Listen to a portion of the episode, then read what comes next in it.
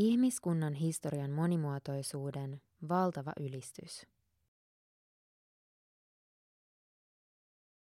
Onko ihminen lajina tuomittu eriarvoisuuteen? Luonnehtivatko hallitsija valta, väkivallan monopoli ja byrokratia valtioita olennaisella tavalla? Antropologi David Graeberin ja arkeologi David Wengrown alussa oli ihmiskunnan uusi historiateos, kritisoi lukuisia ihmiskuntaan ja sen historiaan liittyviä puhetapoja ja itsestäänselvyyksiä. Teos näyttää, että mitään lopullista totuutta tai alkuperää ei ole. Missä sijaitsee eriarvoisuuden alkuperä? Kulttuuriantropologi David Graeber ja arkeologi David Wengrow lähtivät yhdessä jäljittämään vastausta kysymykseen noin kymmenisen vuotta sitten.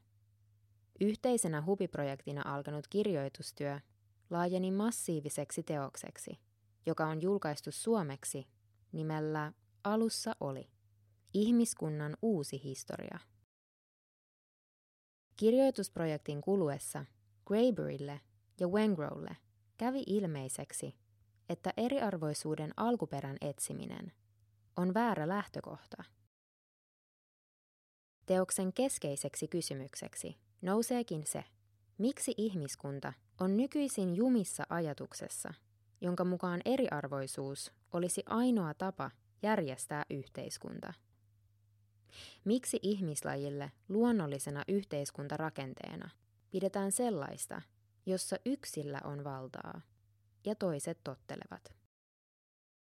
Teos kuvaa poliittisten ja yhteiskunnallisten järjestelmien moninaisuutta paleoliittiselta kivikaudelta nykypäivään ja näyttää lukuisin esimerkein, kuinka ihmiskunnan historiaa luonnehtii erilaisten yhteiskuntajärjestelmien kirjo ja niiden joustavuus. Ei niinkään eriarvoisuus. Kirjan alkupuolella tarkastellaan eurooppalaista aate- ja oppihistoriaa sekä siinä vallitsevia vääriä käsityksiä ihmiskunnan historiasta. Yksinkertaistetut maailmanselitykset ovat länsimaissa syntyneet niin kristinuskon, kolonialismin, kapitalismin kuin antropologiankin avulla.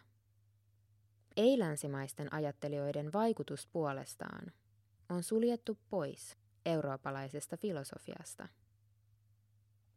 Graeber ja Wengrow ovat käsitelleet näitä teemoja myös tuennoissaan ja artikkeleissaan, joista Aki Hakonen on kirjoittanut antropologin artikkelissaan David Graeber, kulttuurievoluution harha ja valistuksen sokaiseva hohde. Vieraanvaraisuutta vai varallisuuden keräämistä? Alussa oli, muistuttaa, että ihmiset ovat olleet aina tietoisia poliittisia toimijoita. Poliittinen tietoisuus ei syntynyt eurooppalaisen valistusajan myötä. Ihmisillä on ollut tietoa oman yhteisönsä menneisyydestä sekä mahdollisuus vertailla omaa yhteisöään muihin. Jos jokin yhteiskuntarakenne on osoittautunut huonoksi, sitä on voitu parannella tai se on voitu hylätä kokonaan ja rakentaa jotain uutta tilalle. Kirjoittajat hahmottelevat kolme perusvapautta, jotka olivat menneisyyden ihmisille selvempiä kuin nykyisin. Nämä ovat vapaus muuttaa pois, vapaus olla tottelematta ja vapaus rakentaa uusia sosiaalisia maailmoja. Näihin vapauksiin perustui se, että valtaa pitävien aivoituksiin ei ollut pakko suostua, ja se, että valtarakenteet oli aina mahdollista muodostaa toisin. Yleisen yksinkertaistuksen mukaan yhteiskunnallisen eriarvoisuuden rakentuminen liittyy maanviljelyn kehittymiseen neoliittisella kivikaudella, jolloin olisi alkanut syntyä sekä ylijäämää että tarve hallinnoida sitä. Tämän seurausta olisi sitten niin kaupungistuminen, ammatillinen eriytyminen, luokkajako, hallintojärjestelmät kuin valtion muodostuskin. Graeber ja Wengrow osoittavat ajatuksen maanviljelyn ja yhteiskunnallisen eriarvoisuuden yhteydestä vääräksi, antamalla lukuisia vastaesimerkkejä eri puolilta maailmaa. Jotkut yhteisöt myös aktiivisesti kieltäytyivät viljelystä tai luopuivat siitä harjoitettuaan sitä jonkin aikaa. Graeber ja Wengrow ehdottavat, että vieraanvaraisuudella ja ihmisten välisellä vuorovaikutuksella olisi ollut paljon tärkeämpi rooli sivilisaatioiden ja valtioiden synnyssä kuin ylijäämän hallinnointiin tarkoitetuilla väkivaltamonopoleilla ja hallintokoneistoilla. He esittävät, että ensimmäiset hallinnon apukeinot eivät välttämättä syntyneetkään sen takia, että varallisuutta olisi kerrytetty yksittäisille henkilöille tai ryhmille, vaan estämään varallisuuden kerääntyminen ja varmistamaan sen jakaantuminen yhteisössä. Esimerkkejä tällaisista tasa-arvoisista yhteisöistä löytyy niin Lähi-idästä kuin Andeiltakin.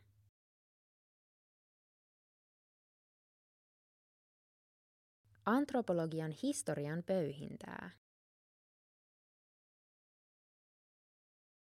Teos tiputtelee viittauksia tuttuihin kulttuuriantropologian kulttihahmoihin, kuten Franz Boasiin, Clifford Geertsiin ja Claude Levi-Straussiin, mutta eri kontekstissa kuin yleensä. Esimerkiksi Levi-Strauss ei ole kiinnostava strukturalistisen teorian kehittelijänä, vaan siksi, että hän teki kenttätyötä Brasilian Nambik-varojen parissa. Antropologian tieteen alan läpivalaisu uudesta näkökulmasta onkin kiinnostavaa luettavaa kulttuuriantropologisen tutkijan koulutuksen saaneelle lukijalle. Teos pakottaa nöyrtymään oman tietämättömyyden äärellä. Antropologian opinnoissa ja tieteen teossa menneiden antropologian tutkimuksiin tutustutaan usein vain pintapuolisesti, lähinnä esimerkkeinä tieteen alan historiasta ja teoreettisista lähestymistavoista. Samalla usein unohtuu se, mikä antropologiassa on antoisinta. Inhimillisen ja kulttuurisen monimuotoisuuden esille tuominen ja tarkastelu. Teos siis laajentaa myös paatuneen antropologin ymmärrystä oman tieteen alansa varjoon jääneistä kysymyksistä ja tutkimuksista. Kirjan englanninkielinen nimi The Dawn of Everything on käännetty varsin oivaltavasti. Nykylukijat haluavat kattavia maailman selityksiä, ja tässä sellainen nyt sitten on. Kaiken aamunkoitto, selitys siitä, mitä lainausmerkeissä alussa oli.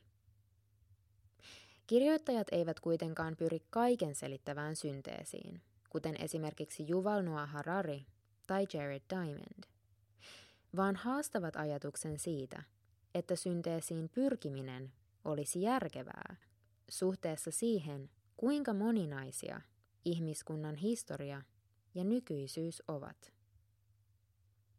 Kirjan nimi on siis enemmän vitsi kuin sisällön kuvaus. Valtavasta kulttuuristen ja historiallisten esimerkkien määrästä huolimatta. Teos on myös hauska. Se on kirjoitettu sarkastisella tyylillä, ja pilkan annetaan viuhua niin menneisyyden kuin nykyisyydenkin nimekkäiden kirjoittajien suuntaan. Jean-Jacques Rousseausta alkaen.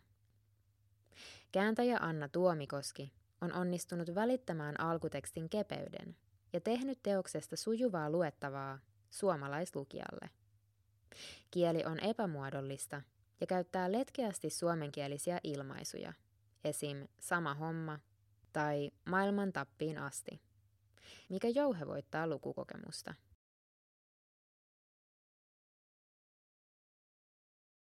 Muutos ja menneisyyttä koskeva tieto – Alussa oli on häpeämättömän yhteiskunnallinen kirja. Sen pyrkimyksenä on tuoda suuren yleisön saataville tietoa, jota voi käyttää poliittisissa ja yhteiskunnallisissa keskusteluissa, ja kenties myös luoda uusia ideoita tiedon pohjalta. Suurinta osaa teoksen tarjoamasta tiedosta ei nimittäin ole yleisesti saatavilla muualla kuin tutkimusartikkeleissa ja akateemisissa julkaisuissa. Kirjan sävy on optimistinen. Se vyöryttää eteen valtavan määrän kulttuurisia ja historiallisia esimerkkejä siitä, miten eri tavoin yhteiskuntia, varallisuutta ja oikeutta on järjestelty ihmislajin historian aikana. Niinpä tämä nykyinen maailmantilanteemme, jossa ilmastonmuutos uhkaa, kapitalismi tuottaa globaalia eriarvoisuutta ja jossa geopoliittista valtaa kahmitaan aseellisin ja autoritaarisin keinoin, alkaa kirjan esimerkkien valossa näyttää vain yhdeltä mahdolliselta tavalta järjestää asiat. Ihminen on utelias, luova ja kekseliäs eläin, jonka ei tarvitse olla jumissa tietyssä yhteiskunta- ja valtajärjestelmässä. Muutos kuitenkin on kuviteltava ennen kuin se pystytään tekemään.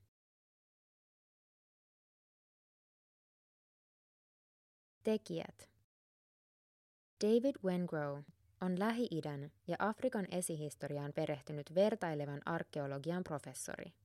David Graeber puolestaan oli arvojen tutkimukseen keskittynyt antropologian professori, joka tunnettiin myös anarkistina ja kapitalismin kriitikkona. Teos ehti valmistua juuri ennen Graeberin kuolemaa vuonna 2020. Alkusanoissa Wengrow kertoo, että kirjalle suunniteltiin useita jatkoosia, mutta Graeberin kuoleman jälkeen vaikuttaa epätodennäköiseltä, että Wengrow jatkaisi projektia yksin. Kirjoittanut Jenni Kangasvuo. Filosofian tohtori Jenni Kangasvuo on tutkija ja kirjailija, jonka väitöstutkimus käsitteli suomalaista biseksuaalisuutta. Tutkimuksen pohjalta Kangasvuo kirjoitti yleistajuisen tietokirjan Bi- ja panseksuaalisuus, julkaissut SKS 2022.